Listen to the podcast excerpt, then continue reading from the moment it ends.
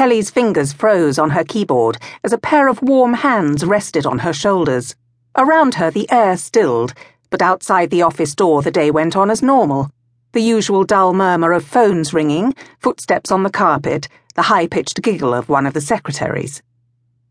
I'm almost finished typing this report, she told the man standing behind her and shrugged her shoulders slightly. He didn't take the hint. Instead, he leaned closer. She could feel the warmth of his cheek near hers and smell his expensive aftershave, yet he didn't turn and look at her. Instead, he joined her in staring at the computer screen. It could have been innocent. I can see that, he said softly, and his breath tickled her ear.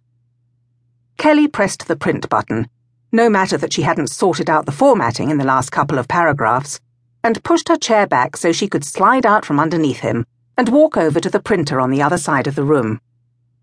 Accounting called, she said nonchalantly, deliberately not catching his eye.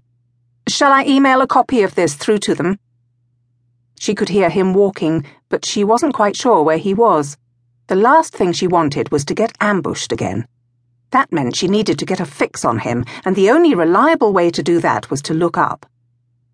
Blast. She'd only been temping for Will Payne for a week, and already she knew he took the most ridiculous things as encouragement.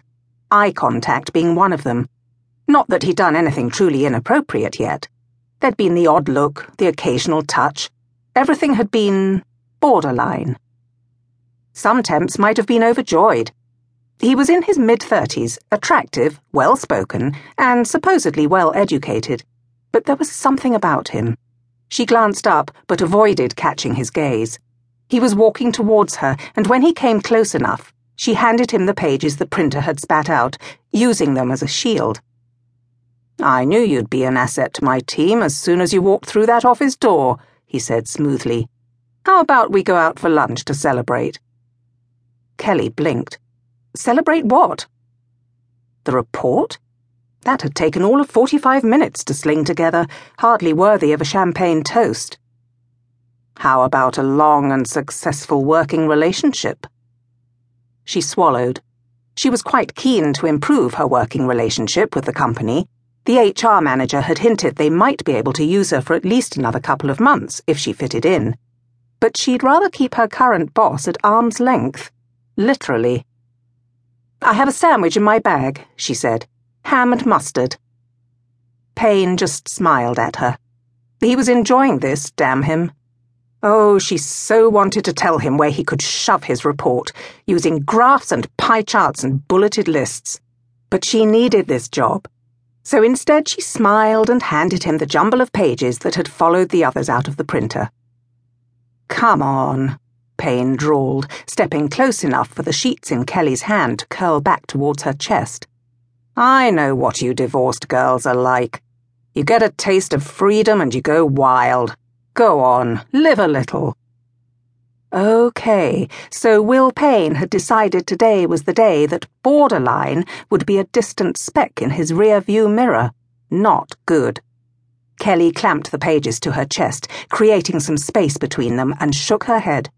Not my style, she said politely. Really, he just grinned at her as if he didn't believe a word of it. It's true, she said, and ducked past him again, this time to place the now crumpled second half of the report on his desk. I'm sorry, Mr. Payne, but I think it's better for everyone if we keep our relationship strictly professional. Wow, her brother would have been proud of her. She'd been as direct as always, but she'd actually managed to say what she wanted to say without using her tongue like a flamethrower. Wonders would never cease.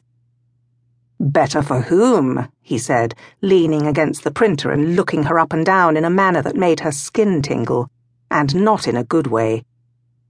Your wife, perhaps? she said, looking him straight in the eye. His expression faltered. Watch it, Kelly. Just keep it inside for a few more minutes. Then you can take your lunch break, run up to HR, and stage a sit in until they agree to move you somewhere else in the company. There was no way she was going to be able to outrun Will Payne for the next few months, and she shouldn't have to even try.